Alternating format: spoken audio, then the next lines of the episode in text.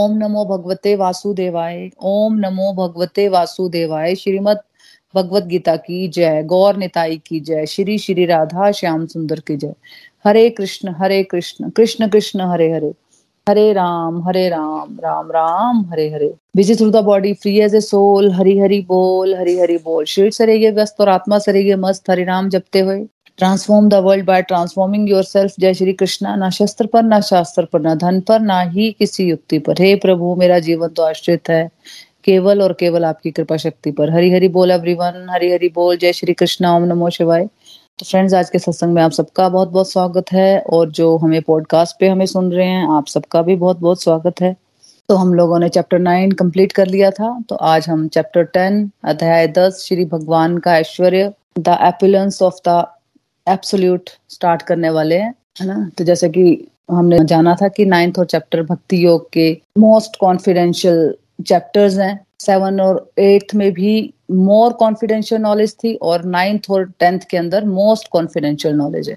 तो हमें ध्यान से समझने हैं चैप्टर ये। ऐश्वर्य वर्ड का मतलब पहले समझते हैं हम कि सिंपल वर्ड्स में हम कैसे समझते हैं ऐश्वर्य को? ऐश्वर्य मतलब बहुत सारी संपदा बहुत सारी क्वालिफिकेशन बहुत सारी शोहरत। तो जैसे एक रिच व्यक्ति है, उसका क्या ऐश्वर्य हुआ? जैसे उसके पास बहुत सारी प्रॉपर्टीज़ होंगी, बहुत गाड़ियाँ होंगी, है ना?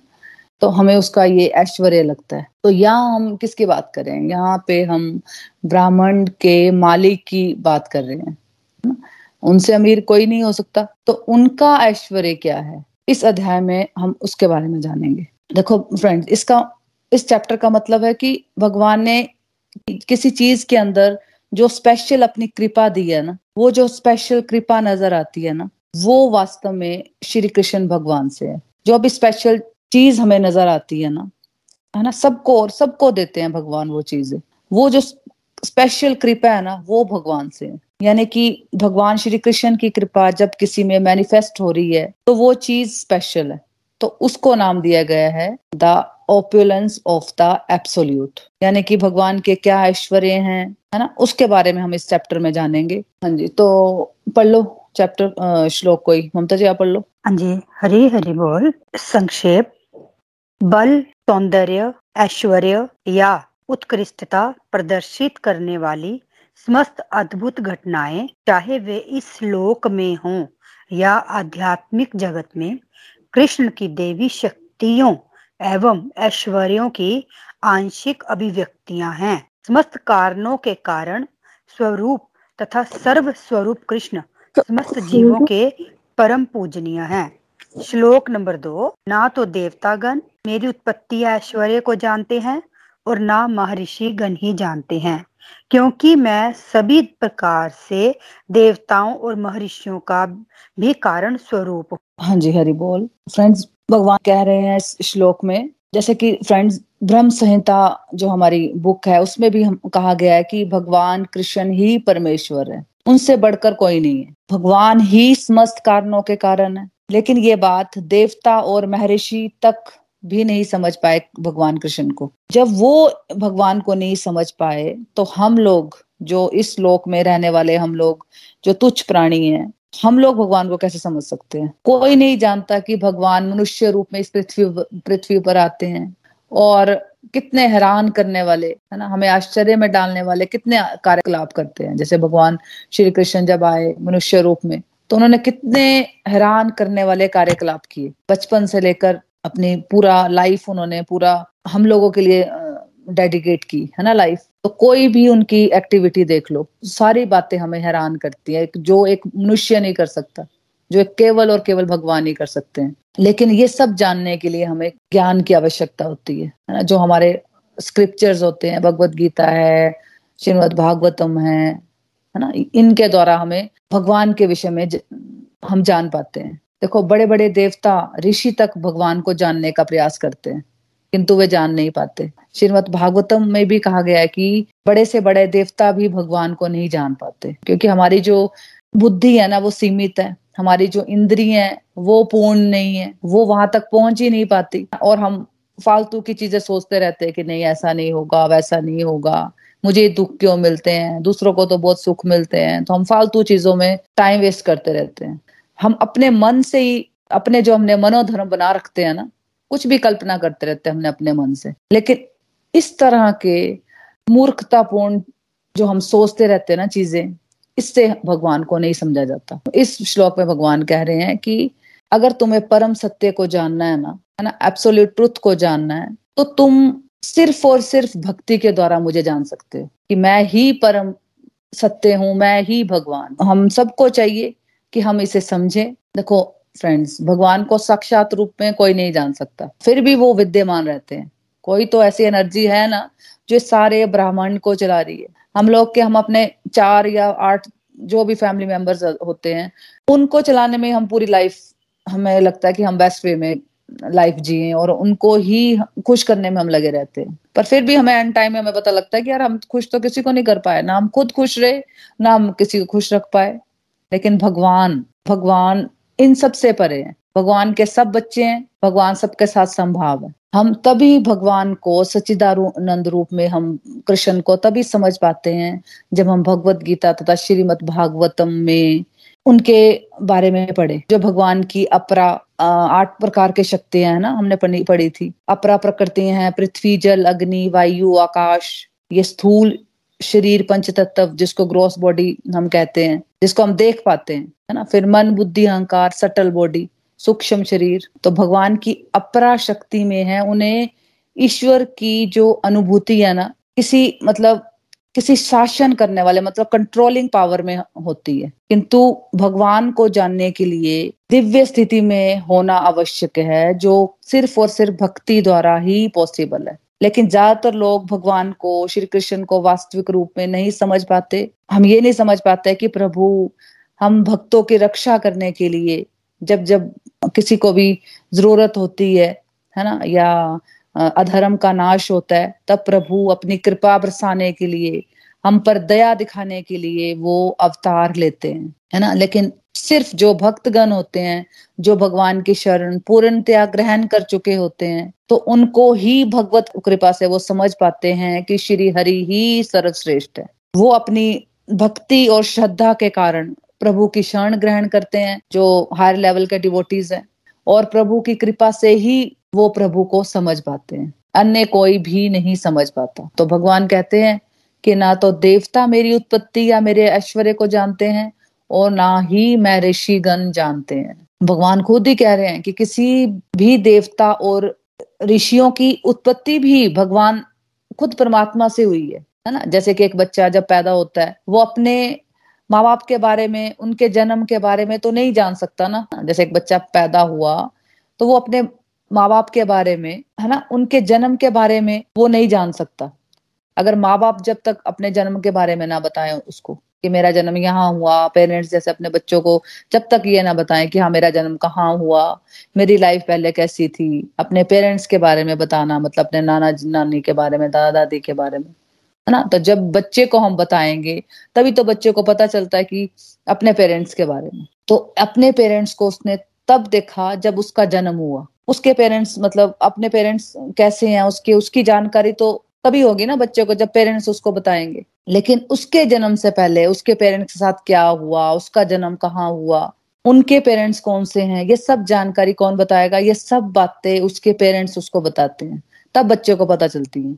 तो ऐसे ही भगवान से सारे देवता और महर्षियों की उत्पत्ति हुई है तो वो भगवान की उत्पत्ति के बारे में नहीं जानते। वो भी बहुत बार कंफ्यूज हो जाते हैं भगवान के बारे में। है ना? जैसे फॉर एग्ज़ाम्पल हमने महाभारत में भी देखा था कि जैसे जैसे कृष्ण भगवान का कोई भी सीरियल आता है तो हमने उसमें देखा है कि इंद्र देवता, भगवान कृष्ण ने ने जब कहा कि इंद्र की पूजा नहीं करनी है, आप गोवर्धन पर्वत की पूजा कीजिए। तो लोगों ने जब गोवर्धन पर्वत की पूजा करनी शुरू की तो इंद्र ने वहाँ पे जल बरसाना शुरू कर दिया था। तो इंद्र को ये बात पता ही नहीं लगी कि ये भगवान ही है है ना? इंद्र भी कंफ्यूज हो गया श्री कृष्ण को परमात्मा रूप में देखकर। इसी तरह ब्रह्मा जी का उदाहरण आता है। जब श्री कृष्ण अपने सखाओं के साथ बैठकर खाना खा रहे थे, है ना तो ब्रह्मा जी ने सोचा कि ये कैसे भगवान हो सकते हैं जो अपने सखाओं के साथ उनका जूठा भोजन भी खा रहे हैं? तो ये तो भगवान नहीं हो सकते। तो उन्होंने क्या किया? उन्होंने सारे उनके सखा साथियों को और उनके गाय बछड़ों को वहाँ से उठाकर वो ब्रह्मलोक में ले गए। फिर प्रभु ने क्या किया?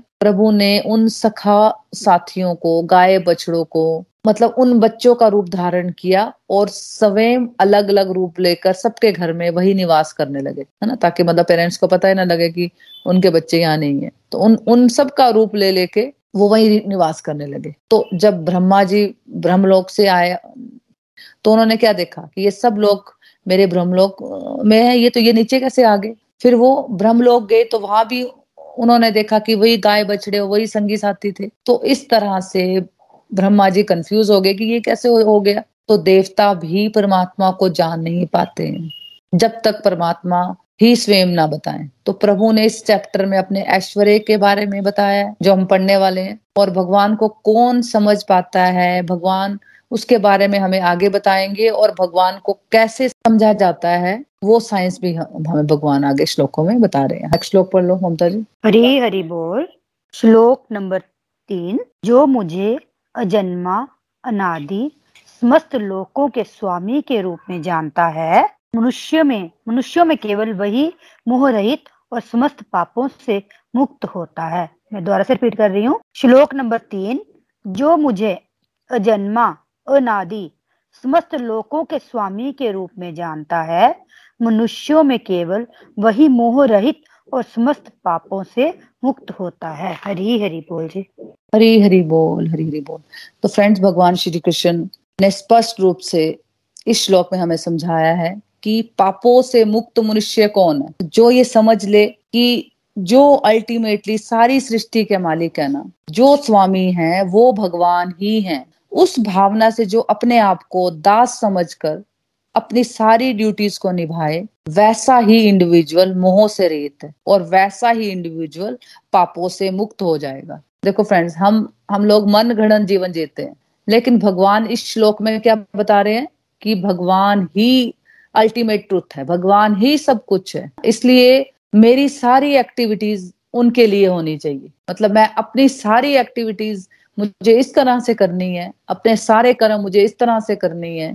जैसे अगर मैं गृहस्थी मतलब हाउस वाइफ हूँ तो मुझे अपने कर्म ऐसे करने अपना खाना इस तरह से बनाना है, घर की ड्यूटीज़ इस तरह से करनी है कि मैं भगवान के लिए कर रही हूँ। तो अगर इस तरह की मैं एक्टिविटी करूँगी, तब ही मैं भगवान को खुश रख सकती हूँ। इसलिए ऐसा व्यक्ति मोहरित नहीं होता, इसलिए समस्त पापों से वो मुक्त हो जाता है। अगर एक व्यक्ति समझ आता है कि मेरी सारी एक्टिविटीज़ प्रभु को खुश करने के लिए। कुछ भी मैं जो कर रही हूँ, जो भी मैं घर में कर रही हूँ, या मैं ऑफ़िस में कर रही हूँ, या मैं स्कूल कॉलेज में जाती हूँ तो मैं कुछ भी जो एक्टिविटीज़ कर रही हूँ, वो मुझे इस तरह से करनी है कि मैं प्रभु को खुश कर रही हूँ। प्रभु ने मुझे ड्यूटीज़ दी है तो मुझे उसको बेस्ट वे में करना है। ऐसा व्यक्ति मोह रहित नहीं होता, इसलिए समस्त पापों से वो मुक्त हो जाता है। वो जान लेता है कि श्री कृष्ण भगवान ही प्रत्येक वस्तु के स्वामी हैं और वो अजन्मे हैं।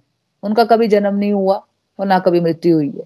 वही सबसे अधिक सफल अध्यात्म ज्ञानी है। जब वो जान जाते हैं कि श्री कृष्णा ही हमारे स्वामी हैं, तब वे व्यक्ति समस्त पापों को, समस्त पापों से मुक्त हो जाते हैं। पापों का मतलब क्या होता है फ्रेंड्स सिंपल वर्ड्स में बुरे कर्म करना। बुरे कर्म मतलब जब हम ईगो के वश में आकर अपने आप को स्वामी समझते हैं ना कंट्रोलर समझ लेते हैं और अपने आप को सुपीरियर बनाने के चक्कर में हर एक चीज़ हम ज़रूरत से ज़्यादा करने लग जाते हैं। हमेशा हमारा ध्यान कहाँ होता है कि नहीं आई एम द बेस्ट दूसरों से मैं, मेरी हर चीज़ मेरी बेस्ट है। ना, जब हम इस तरह का भाव रखते हैं ना तो प्रभु कभी खुश नहीं होंगे। मान लो फॉर एग्ज़ाम्पल एक व्यक्ति की इनकम है फिफ्टी थाउज़ेंड घर चल रहा है, उसका बढ़िया। लेकिन उसको क्या लगता है कि मैं ये बताना चाहता हूँ कि मैं समाज का सबसे बड़ा आदमी हूँ।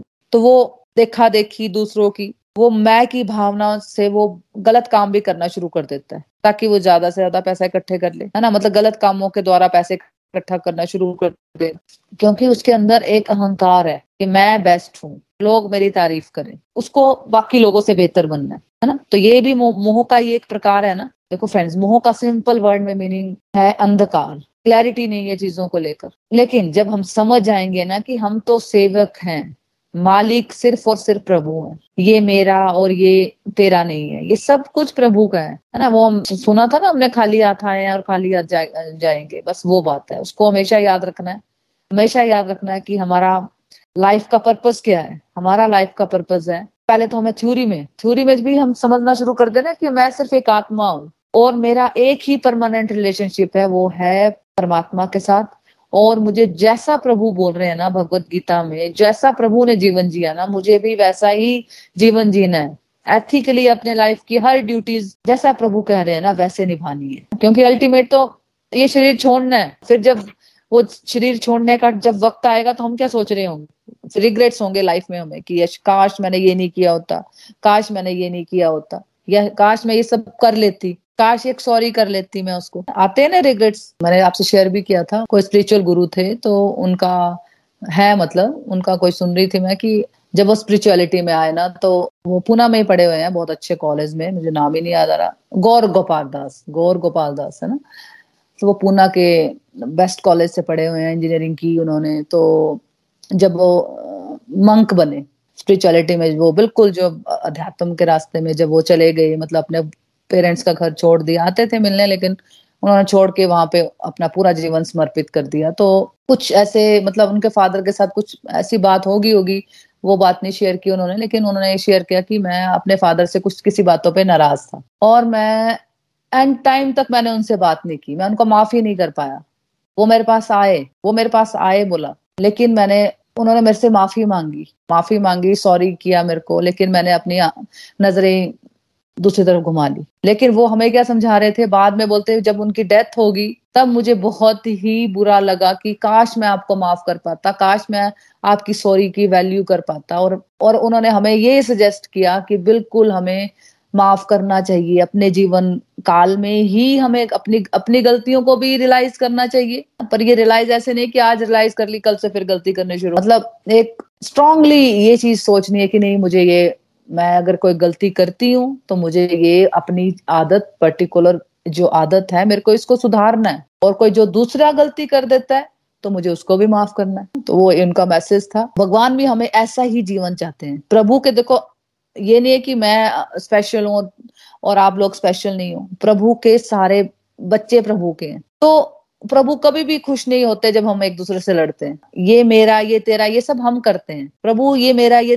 तेरा नहीं करते। जो भी हमें चीज़ें मिल रही हैं, जो भी साधन हमें मिल रहे हैं ना, वो हमारे कर्मों के अनुसार है। भगवान जितने भी हमें साधन दे रहे हैं ना, हमें उसको ब्लेसिंग समझ कर उसका सदुपयोग करना है। समाज कल्याण में। जिसकी हेल्प कर सकते हो फाइनेंशियली हेल्प नहीं होती फ्रेंड्स आप किसी की एक स्माइल देके भी किसी, कोई हो सकता है कि बहुत ज़्यादा कोई डिप्रेशन में है या उसको किसी ऐसे व्यक्ति की ज़रूरत है कि कोई उससे बात कर सके, है ना? तो आप उसके लिए आप आधा घंटा निकाल लेते हो तो वो भी एक सेवा है। तो वैसा जीवन सिन लेस हो जाता है, पापों से मुक्त हो जाता है और किसी और के लिए कभी भी जो नेगेटिव इमोशंस क्रिएट नहीं करता, सभी को बेनिफिट देता है। क्योंकि सभी के हित के लिए सोचना ही भक्ति है। ऐसा जीवन चाहते हैं प्रभु हमसे। है ना? और भगवत गीता के सिक्स चैप्टर के फ़र्स्ट श्लोक में भी कहा गया है कि जो भगवान के आदेशानुसार अपनी ड्यूटीज़ करता है और जो कर्म फलों से डिटैच रहता है। अपनी ड्यूटीज़ करनी है बेस्ट वे में। फिर ये नहीं सोचना है कि मुझे ये मिल जाए, मुझे वो मिल जाए। है ना, कि मैं तो अच्छा करती हूँ, लेकिन वो व्यक्ति विशेष मेरे साथ अच्छा नहीं करता है। इस सोच से हमें बाहर आना हमेशा हम इसी सोच में रहते हैं ना कि, यार, मैंने तो ठीक किया, लेकिन उसका व्यवहार मेरे साथ ठीक नहीं है। है ना, वो परिस्थिति मेरे साथ ठीक नहीं है, वो सरकमस्टांसिस मेरे साथ ठीक नहीं हुए, मैं तो ठीक ही चल रही थी। मैंने तो गुस्सा इसलिए किया क्योंकि कोई दूसरा मुझे गुस्सा दिलाता है। तो फ्रेंड्स हमें हमेशा याद रखना है कि हम दूसरों को नहीं बदल सकते। मेरे कंट्रोल में सिर्फ़ है मेरी सोच। मेरी सोच अगर सही होगी ना तो जो सरकमस्टांसिस आए हैं ना लाइफ में, वो भी ठीक हो जाएँगे। उसी से मेरा भाग्य सुंदर बनता है। लेकिन अगर हमारी सोच सही नहीं है, फिर हम उसको कर्म में बदल देते हैं, और हमारे कर्म से ही हमारा भाग्य बनता है। और अगर हमने गलत सोचा तो फिर क्या होता है? फिर हमारा भाग्य गड़बड़ हो जाता है। फिर हम भगवान को कोसते हैं कि भगवान आपने मेरी किस्मत ऐसी बनाई। तो हमें सिंपल याद रखना है कि हमारे कर्म ही हमारे भाग्य बनाता है। तो भगवान ने क्या कहा सिक्स चैप्टर के फ़र्स्ट श्लोक में कि जो व्यक्ति भगवान के आदेशानुसार अपनी ड्यूटीज़ करता है और जो अपने कर्म फलों से डिटैच रहता है, वही वास्तव में असली सन्यासी है। जो भगवान के कहे अनुसार कर्म करता है, वही सन्यासी है और योगी है। केवल सन्यासी या योगी जो वेश होते हैं ना, जो कपड़े पहन लिए सन्यासी और योगी के, केवल वही सन्यासी और योगी नहीं होता, जो भगवान के कई अनुसार अपने कर्म करे, लेकिन फिर फलों से डिटैच हो जाए, वही सन्यासी और योगी है। श्रीमद भगवद गीता की जय। Hare Krishna Hare Krishna Krishna Krishna, Hare Hare Hare Ram Hare Ram Ram Ram, Hare Hare. Busy through the body free as a soul Hari Hari बोल, हरि हरी बोल। Transform the world by transforming your self जय श्री कृष्णा हरि हरि बोल तो friends अब reviews की तरफ़ बढ़ते हैं कि आप, आज आपने सत्संग से क्या सीखा? ये आपके कोई डिवाइन एक्सपीरियंसेस है तो आप शेयर कर सकते हो। हरी हरी बोल हरी हरी बोल एवरीवन हाँ जी मोना जी, आज का सत्संग बहुत ही दिव्य और बहुत ही सुंदर ढंग से आपने हमें चैप्टर टेन में प्रभु के ऐश्वर्य के बारे में समझाया। तो सच में फ्रेंड्स प्रभु के ऐश्वर्य ऐश्वर्य को जानना मतलब प्रभु के सत्य को जानना एक हमारे लिए बहुत बड़ा टास्क है, मैं तो यही कहूँगी। पर अब जब प्रभु की कृपा से हम भगवत गीता का अध्ययन कर रहे हैं, प्रभु की बातों को सुन रहे हैं तो हम सब हम सब की प्रभु श्री हरि से यही प्रार्थना है कि जो बातें हम प्रभु की सुन रहे हैं उसे हम, प्रभु हमें इतनी शक्ति दे कि हम उसे अपने प्रैक्टिकल जीवन में भी दिन प्रतिदिन उनकी बताई गई बातों पर ही चले। तो मैं यही कहूँगी कि सच में फ्रेंड्स भगवत गीता का अध्ययन करने से हमने मतलब अपने अध्यात्म के बारे में थोड़ा बहुत जानना शुरू किया है। क्योंकि ऐसे तो हम पहले दुनियादारी में फंसे हुए थे मतलब डिस्ट्रक्टिव एक्टिविटी जिसका कोई मतलब ही नहीं है। कितने साल हमने अपनी लाइफ के ऐसे ही गवा दिए। तो अब अगर हम सच में इस बात को समझे मतलब आ, कि जो भी हमें अपनी लाइफ में मिलता है जो भी हम करते हैं वो हमारा अपना ही किया गया कर्म होता है। तो मैं इस बात को सत्य मानती हूँ और ये मैंने अपने जीवन में इस बात को रियलाइज़ भी किया है, क्योंकि मैक्सिमम हम लोग हमेशा दूसरे को ही क्रिटिसाइज करते हैं कि उसके कारण मेरा ये हुआ। तो ये सबसे बड़ा मिथ है तो भगवत गीता से सबसे पहले तो हमने यही बात सीखी कि हमें किसी को भी दोषी नहीं ठहराना है, इसके लिए प्रभु श्री हरि विद्यमान है। वो, ये उनका डिपार्टमेंट है। तो हमें केवल अपने और अपने पर ही ध्यान रखना है कि हम अपनी लाइफ में क्या कर रहे हैं। और अगर हमने प्रभु के ऐश्वर्य को समझना है, प्रभु के परम सत्य को जानना है तो हमें सबसे पहले अपने आप को क्लीन करना है। हमारे अंदर जो भी गंदगी भरी है, दूसरों के प्रति जो भी हमारे मन में विकार हैं, उनको हमने दूर करना है। वो कैसे हमने दूर करना है? प्रभु की बताई गई बातों पर चलना है। और इस इस चैप्टर में भी प्रभु हमें यही समझा रहे हैं कि हमें निस्वार्थ भाव से सारे कर्म करने हैं और इसमें हमें कोई भी आसक्ति नहीं रखनी है। जब हम ऐसा करेंगे, तभी प्रभु श्री हरि हमारे कर्मों से खुश होंगे। और सबसे बड़ी बात हमने इस आज इस चैप्टर में ये भी समझी कि हमें अपने ईगो का त्याग करना है, क्योंकि प्रभु सुप्रीम पावर हैं। प्रभु का प्रभु श्री हरि का क्षेत्र लिमिटेड नहीं है। उनका प्रभु कन कन में विद्यमान है। उनके ऐश्वर्य को यदि हमने समझना है तो हमें अपने अंदर सबसे पहले जो हमारे अंदर कंट्रोलर की भावना होती है, मैं इसको हमने पूरी तरह इसका त्याग करना है। प्रभु के प्रति नतमस्तक होके प्रभु श्री हरि से यही प्रार्थना करनी है कि हे प्रभु, मैं आपका दास हूँ।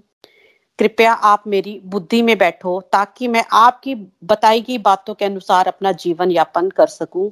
तो फ्रेंड्स, हमने देखा कि अब हम जब हम सत्संग कर रहे हैं, प्रभु की बातों को मोना जी मोना जी से सत्संग में सुनते हैं तो सच में हम अंदर से स्ट्रोंग हो रहे हैं। मैं तो यही कहूँगी कि हमें पता भी होता है कि हम कहाँ सही हैं कहाँ गलत हैं। तो हमने रोज प्रभु के आगे जो हमने गलती की है प्रभु के आगे हमने उसके लिए क्षमा मांगनी है कि हे प्रभु मैं आगे से ये गलती ना करूँ मुझे शक्ति दो कि मैं केवल और केवल आप, आपकी बताई गई बातों पर ही चल सकूँ।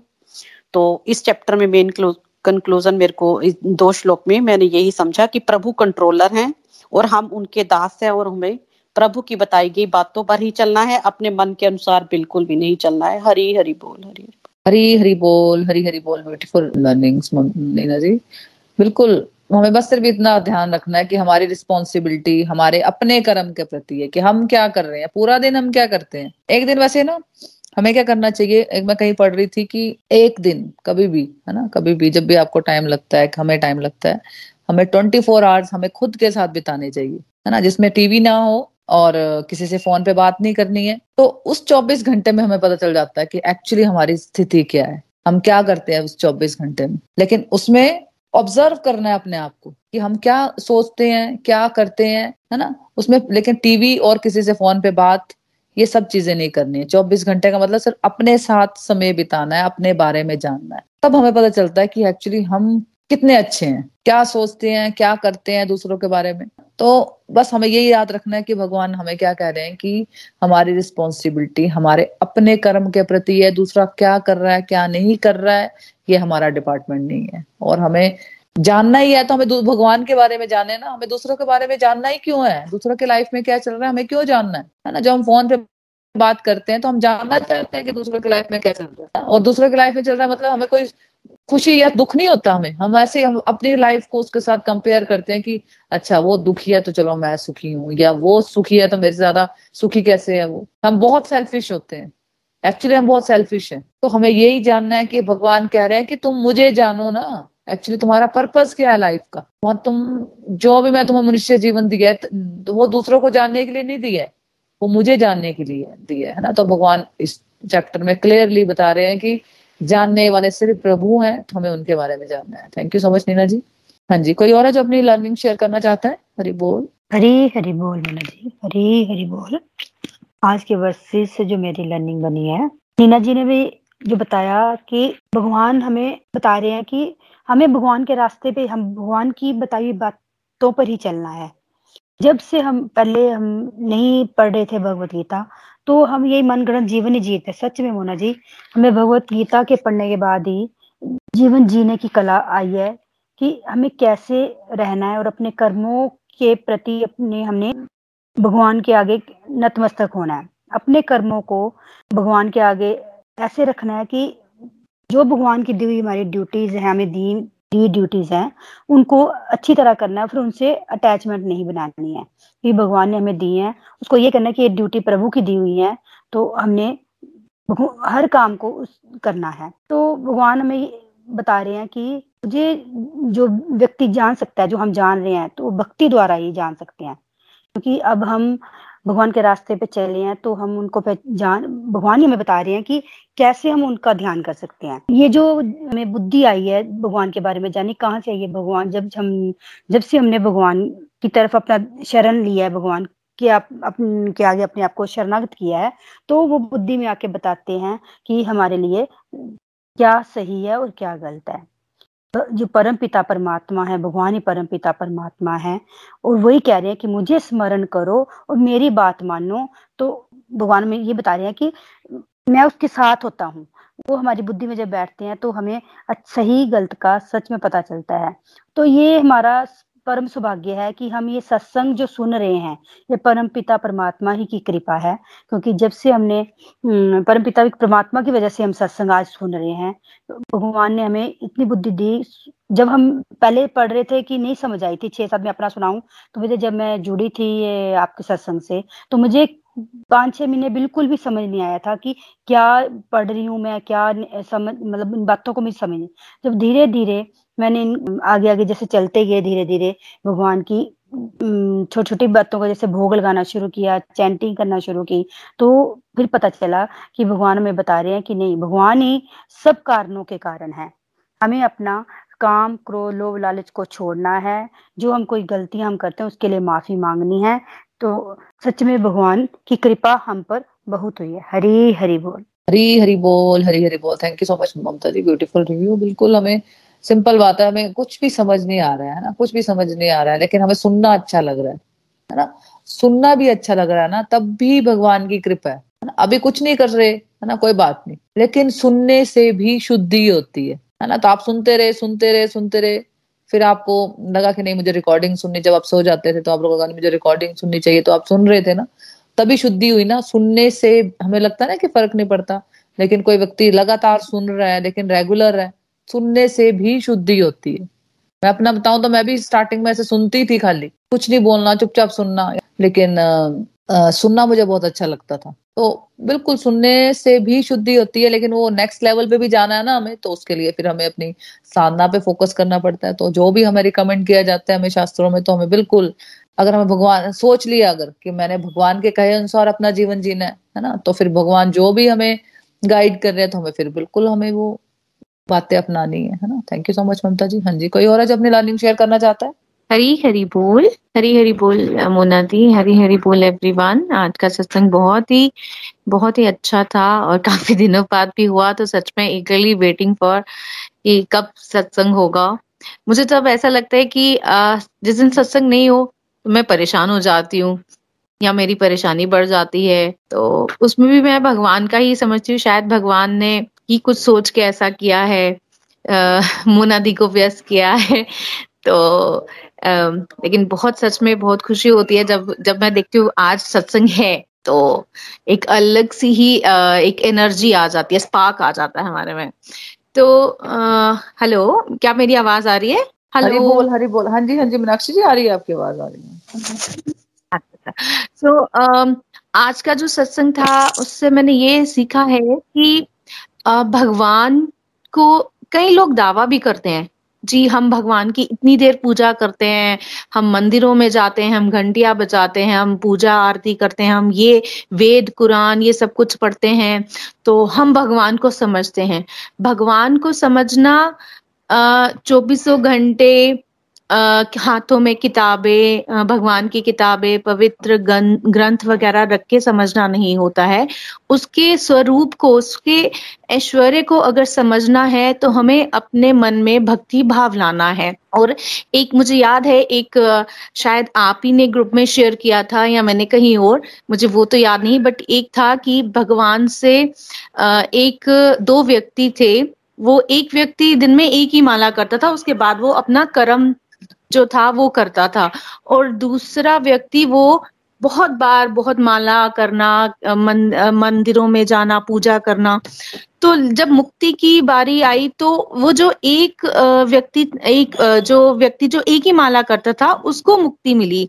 तो उससे इस चीज़ पे भगवान से प्रश्न किया गया, वो तो आपकी एक ही माला करता था तो उसको मुक्ति क्यों मिली? तो प्रभु कहते हैं कि वो जो एक माला करता था, वो एक माला में सिर्फ़ मुझे ही याद करता था। उसके दिमाग में दुनिया की कोई कोई भी बात नहीं थी, कोई दुनिया का विचार नहीं था, कोई लालच नहीं था। उसमें, उसकी हर एक माला में मैं था, प्रभु थे। जबकि बाकी जो लोग, जा, बाकी जो व्यक्ति जो सारा दिन ग्रंथ हाथों में लिए हुए, मंदिरों में जाना या वो करना, उनके हर उसमें एक पल भी भगवान नहीं होते थे। मुँह पे रखना और मन में धारण करने में बहुत अंतर होता है। तो मैं यही कोशिश करती हूँ कि मैं कम ही करूँ, लेकिन उस, जिस भी पल मैं प्रभु को याद करूँ, सिर्फ़ मैं और मेरे प्रभु ही हो, बीच में और कोई विचार ना हो, कोई द्वेष ना हो तो सिर्फ़ प्रभु की भक्ति हो। मैं जब भी प्रभु के आगे माथा टेकती हूँ तो मैं प्रभु से यही कहती हूँ, प्रभु, मुझे कुछ नहीं चाहिए, मुझे सिर्फ़ तुम्हारी भक्ति चाहिए, सिर्फ़ मैं और प्रभु हो। बीच में कोई, ना कोई रिश्तेदार, ना कोई अपना, ना कोई पराया, कुछ ना हो, सिर्फ़ प्रभु और प्रभु की भक्ति हो। तो यही है कि जो व्यक्ति इस तरीके से प्रभु की भक्ति करेगा, वही प्रभु को समझ पाएगा कि प्रभु तो ना वो वो अजर है, ना जन्मे हैं, ना उनका कोई वो विकार है, ना कुछ तो वही सही ढंग से प्रभु को समझ सकता है। हरी हरी बोल। हरी हरी बोल, हरी हरी बोल ब्यूटीफुल रिव्यू मीनाक्षी जी, बिल्कुल। देखो, जो भी भगवत गीता में हम पढ़ रहे हैं ना, वो जो भी श्लोक है ना तो वो तो मुझे एक मंत्र लगते हैं। जो भी श्लोक आपको समझ आ रहे हैं या मेरे को समझ आ रहे हैं ना, मुझे लगता है कि ये ये हमें, ये मंत्र है है ना? मतलब ये हमें अपने जीवन में इस तरह से पकड़ लेने हैं, ये सारे मंत्र, कि इन इन सारे मंत्रों का हर वक्त जाप चलता रहे। है ना? ज़रूरी नहीं है कि वो जो माला हम करते हैं, बस उसका ही जाप चलता रहना। है ना? जब भी देखो, जब वो टाइम आता है ना, तब वो माला भी होती है है ना? माला भी होती है, फिर उसमें ये क्वेश्चंस नहीं आते कि मैं क्यों करनी है, क्यों नहीं करनी है? वो अपने आप ही होती है, ऐसा लगता है कि यार मैं फ्री बैठी हूँ, चलो मैं भगवान को याद ही कर लू, है ना? वो भी अच्छी बात है है ना? लेकिन इसका मतलब ये नहीं है कि आप कर रहे हो, माला सोलह कर ली, माला बत्तीस कर ली सिक्सटी फोर माला कर ली, लेकिन आपके मन में वही चल रहे वही ऑर्डिनरी नेगेटिव थॉट्स चल रहे हैं, है ना? कि मैं कर तो रही सोलह माला। आज मैंने सोलह माला की, मान मान लो, मैं सोलह माला करती हूँ, है ना? या थर्टी टू करती हूँ, या सिक्सटी फोर करती हूँ। लेकिन मन में क्या? मन में वही मेरे ऑर्डिनरी नेगेटिव थॉट्स अगर चल रहे हैं तो भाई हमें हम भगवत गीता में यही समझ रहे हैं कि तब भगवान खुश नहीं होने वाले इस तरह से हमें अपना जीवन जीना है कि जो प्रभु कह रहे हैं, मुझे किसी के बारे में गलत नहीं सोचना है है ना? और जो मैं फ्री बैठ रही हूँ तो मुझे उस वक्त मैं क्या कर रही हूँ? जब मैं फ्री बैठी हूँ तो मैं टीवी देख लेती हूँ, या मैं किसी से फालतू निंदा चुगली, जब बात करूँगी कोई निंदा चुगली निकल आती है किसी की तो उस टाइम में मैं अपना मंत्र जाप कर लेती हूँ। तो इस तरह से हमें आगे बढ़ना है। मंत्र बिल्कुल हमें माला करनी है, प्रभु से कनेक्शन बढ़ाना है तो माला करनी भी पड़ती है है ना? क्योंकि मंत्र जाप मतलब अगर किसी भी भगवान को हम याद कर रहे हैं तो मतलब हम उनको मैसेज भेज रहे हैं कि हम आपको याद कर रहे हैं। जैसे हम अपने पेरेंट्स को याद करते हैं ना करते हैं ना पेरेंट्स को याद तो हम उनको कॉल करते हैं। तो माला करना मतलब कि हम उनको याद करते हैं। लेकिन माला करने में आप, चाहे मैं बोलती हूँ चार माला करो, लेकिन प्योरिटी के साथ जीवन जीना है। आठ माला करो, जो आप अपनी स्ट्रेंथ के हिसाब से, अपने टाइम के अकॉर्डिंगली उनको आप करो। लेकिन जो लाइफ है, वो जो भगवत गीता में हमें जो भगवान बता रहे हैं मेन प्योरिटी वहाँ पे होनी चाहिए हमारे। हमारे कर्मों में शुद्धता होनी चाहिए। हमारे जीवन जीने की शैली में शुद्धता होनी चाहिए। हमें अपना जो सोचने का तरीका है जो जीवन जीने का तरीका है उसमें चेंजेस करने की ज़रूरत है है ना? और साथ में साथ साथ में अपना माला जाप भी करना है और उसको बढ़ाना है। Thank you so much Meenakshi ji. हाँ जी कोई और है जो अपनी लर्निंग शेयर करना चाहता है? हाँ, जी मैं कुछ और भी ऐड करना चाहती हूँ। तो वो ना एक्चुअली सच में आ, जब से मैंने ये सत्संग ग्रुप ज्वाइन किया है चेंजेस तो बहुत सारी हैं बट चलो जितनी भी है, बहुत सारी है, मैं तो उसको बहुत सारा मानूँगी। पहले जैसे आज दीज डेज़ स्कूल वर्किंग हो चुके हैं ऑफलाइन चल रहे हैं तो अब पहले ये था कि जैसे बहुत सारे ग्रुप में बैठ, बैठते हैं टीचर्स एक साथ बैठते हैं तो पहले भी गॉसिप होता था, आज भी होता है। पहले ये होता था कि कोई ना कोई ऑब्वियसली क्रिटिसाइज चलेगा क्रिटिसिज्म भी होगा, सब कुछ होगा, आप अपने फ़ील्ड जहाँ भी वर्क फ़ील्ड है, वहाँ जाओगे, सब कुछ होगा। पहले ये होता था कि आप उस आर्ग्यूमेंट में इन्वॉल्व इंडल्ज हो जाते थे, आप भी पार्ट बन जाते थे उसका। तो नाउ डेज़ मैं क्या करती हूँ I carry my tally counter along with तो वहाँ पे जैस, जैसे नहीं, मैं अपने एक हाथ में, एक हाथ में पेन होता है टू डू पेपर वर्क और एक हाथ में टेलीकाउंटर होता है keep on enchanting Hare Krishna Hare Krishna, Krishna Krishna, Hare Hare Hare Ram Hare Ram Ram Ram, वो चलता रहता है, चलता रहता है और कुछ ऐसी भी चीज़ें होती है नेगेटिविटी सच में बता रही हूँ dear friends you can also do the same thing अगर आप वर्किंग हो या घर पे भी हो, घर पे भी बहुत सारी ऐसी चीज़ें होती हैं नेगेटिविटी होती है, जिससे आप बच सकते हो। तो अपने आप को, मैं सच में कह रही हूँ, मैं अपने आप को बचा लेती हूँ किसी भी नेगे तरह की नेगेटिविटी से।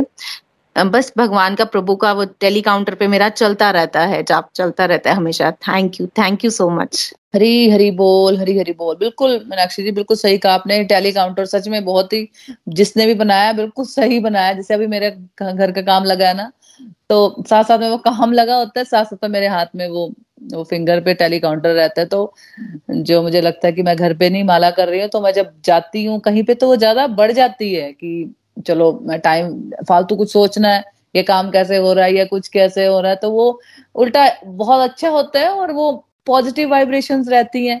मैं आरती लगा देती हूँ, कुछ ऐसा तो वो जो काम वाले होते हैं, वो भी साथ साथ में गा रहे होते हैं आरती तो मतलब उनको भी काम करने का मज़ा आता है और वो पूरा माहौल ही बहुत अच्छा हो जाता है। तो बिल्कुल, वही बात है ना चॉइस की बात है ना कि एक तो चॉइस ले लो कि फालतू सोचते रहो, है ना, अपनी नेगेटिविटीज में रहो, या फिर एक चॉइस ले लो कि नहीं यार क्यों मुझे फालतू चीज़ों में इंडल्ज रहना है? मैं ठीक है ना, अपना टेलीकाउंटर से अपना माला जाप कर लेती हूँ, या किसी से मैं बात भी करूँगी तो वो बात भी ऐसी होती है कि बस भगवान के अलावा कोई बात ही नहीं कुछ होती हम हम लोगों की। अगर मैं किसी से बात भी करती हूँ तो या फ्रेंड से, या रिलेटिव से तो वो आ जाके वही बात होती है कि आज सत्संग में क्या सुना, श्लोकों में ये था, या माला कितनी होगी तो ये सब बातें। तो मतलब वो मज़ा, जीवन जीने का मज़ा आ रहा है ना। तो thank you so much Meenakshi ji, अपनी भी बात शेयर करने के लिए थैंक यू हाँ जी कोई और है जो अपनी लर्निंग शेयर करना चाहता है? हरी हरी बोल। हाँ जी हाँ जी पूजा जी बहुत दिनों के बाद मैं ही बहुत दिनों के बाद बोल रही हूँ। मुझे लग रहा है कि सबकी आवाज़ मैं बहुत दिनों के बाद सुन रही हूँ। सच में जब भी मेरे सत्संग आज लगा ना आज मेरे को टाइम है तो मुझे करना ही करना है। मुझे इतना मतलब मैं अपने हस्बैंड को भी गुस्सा कर रही होती कि भगवान आपको कभी माफ़ नहीं करेंगे।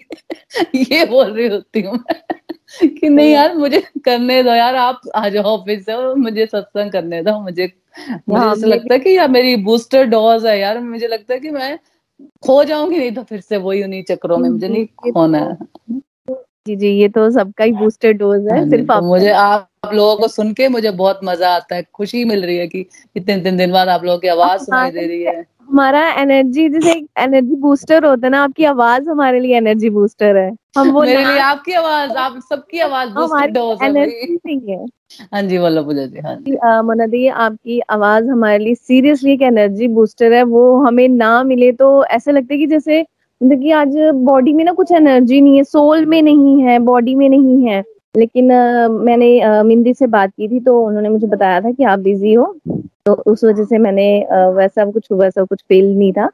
तो अदरवाइज़ बहुत अच्छा लगा आज इतना, इतने दिनों बाद सत्संग हुआ, आपकी आवाज़ सुनी, बहुत मज़ा आया, बहुत बहुत आनंद आया। और मेरी जो आज के सत्संग से लर्निंग बनी हुई ये है कि आज आपने हमें करवाया चैप्टर टेन श्री भगवान श्री भगवान का ऐश्वर्य, यानी हमारे परम पिता श्री हरि का ऐश्वर्य। मेरी ये लर्निंग बनी है कि कोई भी, चाहे वो आम इंसान ऋषि घनो या कोई देवता वो भी पूर्ण रूप से प्रभु को नहीं जानते। अगर हम एब्सोल्यूट ट्रुथ जानना चाहते हैं तो हमें पूरे मन से, पूरी निष्ठा से, भक्ति मार्ग पर चलना है, खुद को शुद्ध करना है, तभी हम सही मायने में प्रभु को जान पाएँगे। हमें मटेरियल वर्ल्ड से डिटैचमेंट बनानी है और खुद को पूर्ण रूप से प्रभु को समर्पण करना है। हम तभी पाप मुक्त हो सकते हैं जब हम हमारे सारे कर्म बिना अटैचमेंट के समर्पण करके करें और बेस्ट वे में करने की कोशिश करें। ये पूरी सृष्टि और हम सब प्रभु की ही इच्छा से चलते हैं। ये ही परम सत्य है। हमें हमारे अंदर से मैं के भाव को निकालना है, प्रभु को अपनी बुद्धि में बिठाना है और हमारे सारे कर्म प्रभु को अर्पण करके करने हैं। अगर हमें पाप मुक्त होना है और परम सुख चाहते हैं तो हमें हमारी लाइफ प्रभु की गाइडेंस के अकॉर्डिंग यानी कि जो हमें प्रभु ने भागवत कथा में समझाया उसके अकॉर्डिंग चलानी है। हरी हरी बोल। हरी हरी बोल हरी हरी बोल। Beautiful learnings Pooja ji. Thank you thank you for sharing हाँ जी कोई और जो अपनी लर्निंग शेयर करना चाहता है? हरी हरी बोल। मोना जी, हमें ये समझना है कि भगवान की सेवा को ही हमने अपना लक्ष्य बनाना है। हमें शुद्ध भक्ति से जुड़ जाएँगे तो जीवन मृत्यु से भी ऊपर उठ जाएँगे हमें ये याद रखना है कि हम निमित मात्र हैं, जो कुछ करते हैं, भगवान ही करवाते हैं। हमें, हमेशा ये याद रखना है, जो कुछ भी हमें मिल रहा है, वो भगवान का दिया ही हुआ है। हमें अपनी सोच बदलनी है, अगर हम अपनी सोच बदलेंगे तो दूसरों को भी हमें अच्छी नज़र से देखेंगे। हमने जो कर्म करने हैं, वो भगवान को समर्पण करके करने हैं और भगवान को बुद्धि में बिठाना है। हमें भगवान का शुद्ध भक्त बनना है। अपने अंदर हमें छल कपट को खत्म करना है, तभी हम अच्छी अपनी सोच बना सकते हैं। हमें भगवान से प्रेमा भक्ति ही मांगनी है। शुद्ध भक्त अगर हम शुद्ध भक्त बनेंगे मोना जी तो हम तर्क तर्क में नहीं फंसेंगे, नहीं तो हम तर्क तर्क में ही फंसते रहते हैं। हमें ये समझ लेना है कि जो कुछ है, वह भगवान का दिया हुआ है और उसकी हमें कदर करनी है। हमें भगवान के साथ दिल लगाना है। मन में ही हमें हमारे मन में भगवान बसते हैं। इसके लिए मन को हमें काबू करने की कोशिश करनी है और भगवान को बुद्धि में बिठाना है। और भगवान से प्रार्थना करते रहना है कि हे भगवान, मुझे मेरे अंदर छल कपट खत्म करना, मेरी बुद्धि में बैठो। हरी हरी बोल। हरी हरी बोल, हरी हरी बोल। थैंक यू सो मच मासी जी। ब्यूटीफुल लर्निंग्स बिल्कुल, जैसे हम बढ़ते हैं ना आगे थोड़ा स्पिरिचुअलिटी में और जो नाम जाप करने लगते हैं ना तो बिल्कुल हमें मन ही नहीं करता तर्क वितर्कों में फंसने का। लगता है यार, और जो दूसरा भी कर रहा होता है ना तो ऐसा लगता है कि यार कितना टाइम वेस्ट कर रहा है, कितना टाइम है इसके पास की ऐसे चीज़ों में उलझा हुआ। तो हमें लगता है कि नहीं, हमें नहीं करना है इन चीज़ों में नहीं उलझना है। और दूसरा भी जो कर रहा है, उसके लिए भी प्रेयर्स कर लो कि भाई, ठीक है, अभी इसको समझ नहीं है या ज्ञान नहीं है तो चलो भगवान इसको, इसकी बुद्धि में आओ और उसको भी सही रास्ता दिखाओ, है ना? तो बिल्कुल, अगर हम नाम जाप करते रहेंगे, भगवत गीता पढ़ते रहेंगे, भगवान की वाणी है साक्षात, है ना? तो ऑटोमेटिकल है कि हमारा भी जीवन शुद्ध होता जाएगा और हमारा ध्यान ही नहीं जाता एक्चुअली फालतू चीज़ों में सोचने में, तर्क वितर्क करने में आर्गुमेंट करने में, है ना? तो बिल्कुल ब्यूटीफुल रास्ता है और सच में बिल्कुल बहुत ही मज़ा आ रहा है जीवन जीने में, है ना? जैसे मुझे फील हो रहा है, जैसे तो आप सबको भी यही मुझे लग रहा है फॉर श्योर कि आप लोग जो एक साल हो गया कम से कम उनको सबको मज़ा आ रहा होगा जीवन जीने का। जैसे पहले लाइफ में चाहे प्रॉब्लम ज़्यादा ज़्यादा आई है अभी भी, है ना? साल, दो साल में। लेकिन उनको डील कैसे करना है कैसे उन चीज़ों से बाहर निकलना है वो सब अब थोड़ा थोड़ा हमें समझ आ रहा है। थैंक यू सो मच मासी जी। तो ठीक है फिर हम भजन की तरफ़ बढ़ते हैं। कोमल जी आपके भजन के टर्न है आप भजन गा लो। हरि बोल। हरी हरी बोल मोना दी मेरी आवाज़ हाँ जी हाँ? जी हाँ जी कोमल जी आ रही है आ रही है आवाज़। मोना दी आज का सत्संग बहुत ही डिवाइन था। बहुत दिनों के बाद आपकी आवाज़ सुनी वो सत्संग सुना बहुत अच्छा लगा। और सबके रिव्यूज़ भी बहुत अच्छे थे बहुत हेल्प मिलती है।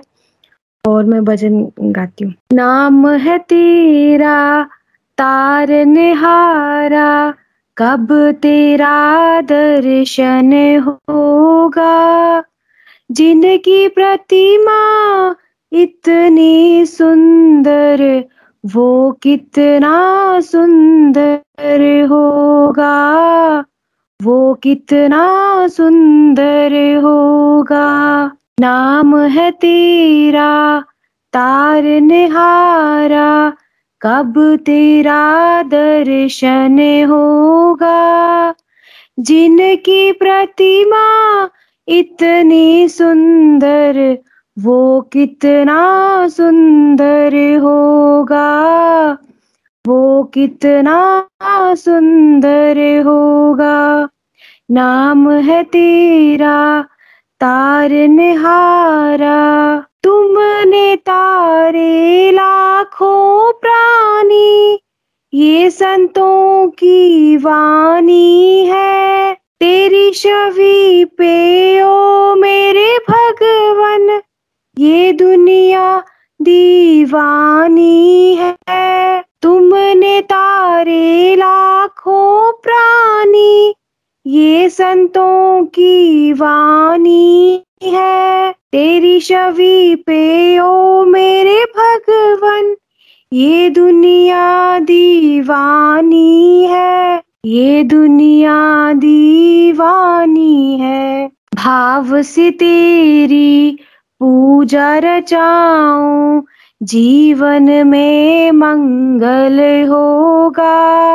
जिनकी प्रतिमा इतनी सुंदर, वो कितना सुंदर होगा?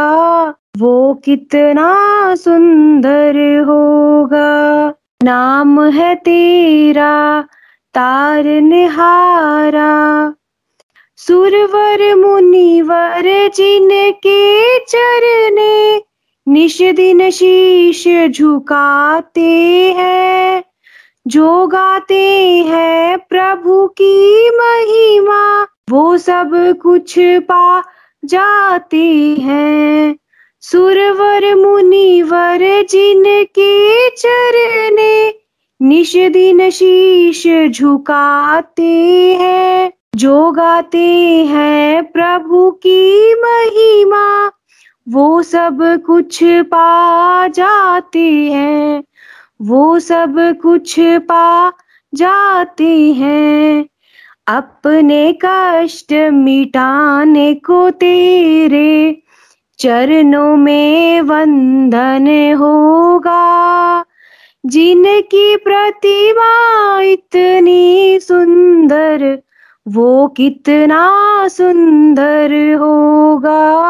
वो कितना सुंदर होगा। नाम है तेरा, तार निहारा। मन की मुरादे लेकर स्वामी, तेरी शरण में आए हैं। हम हैं बालक तेरे चरण में, तेरे ही गुण गाते हैं। मन की मुरादे लेकर स्वामी, तेरी शरण में आए हैं। हम हैं बालक तेरे चरण में, तेरे ही गुण गाते हैं, तेरे ही गुण गाते हैं। भव से पार उतरने को तेरे गीतों का संगम होगा, जिनकी प्रतिमा इतनी सुंदर, वो कितना सुंदर होगा, वो कितना सुंदर होगा। नाम है तेरा, तार निहारा। जय श्री कृष्ण। हरि हरि बोल।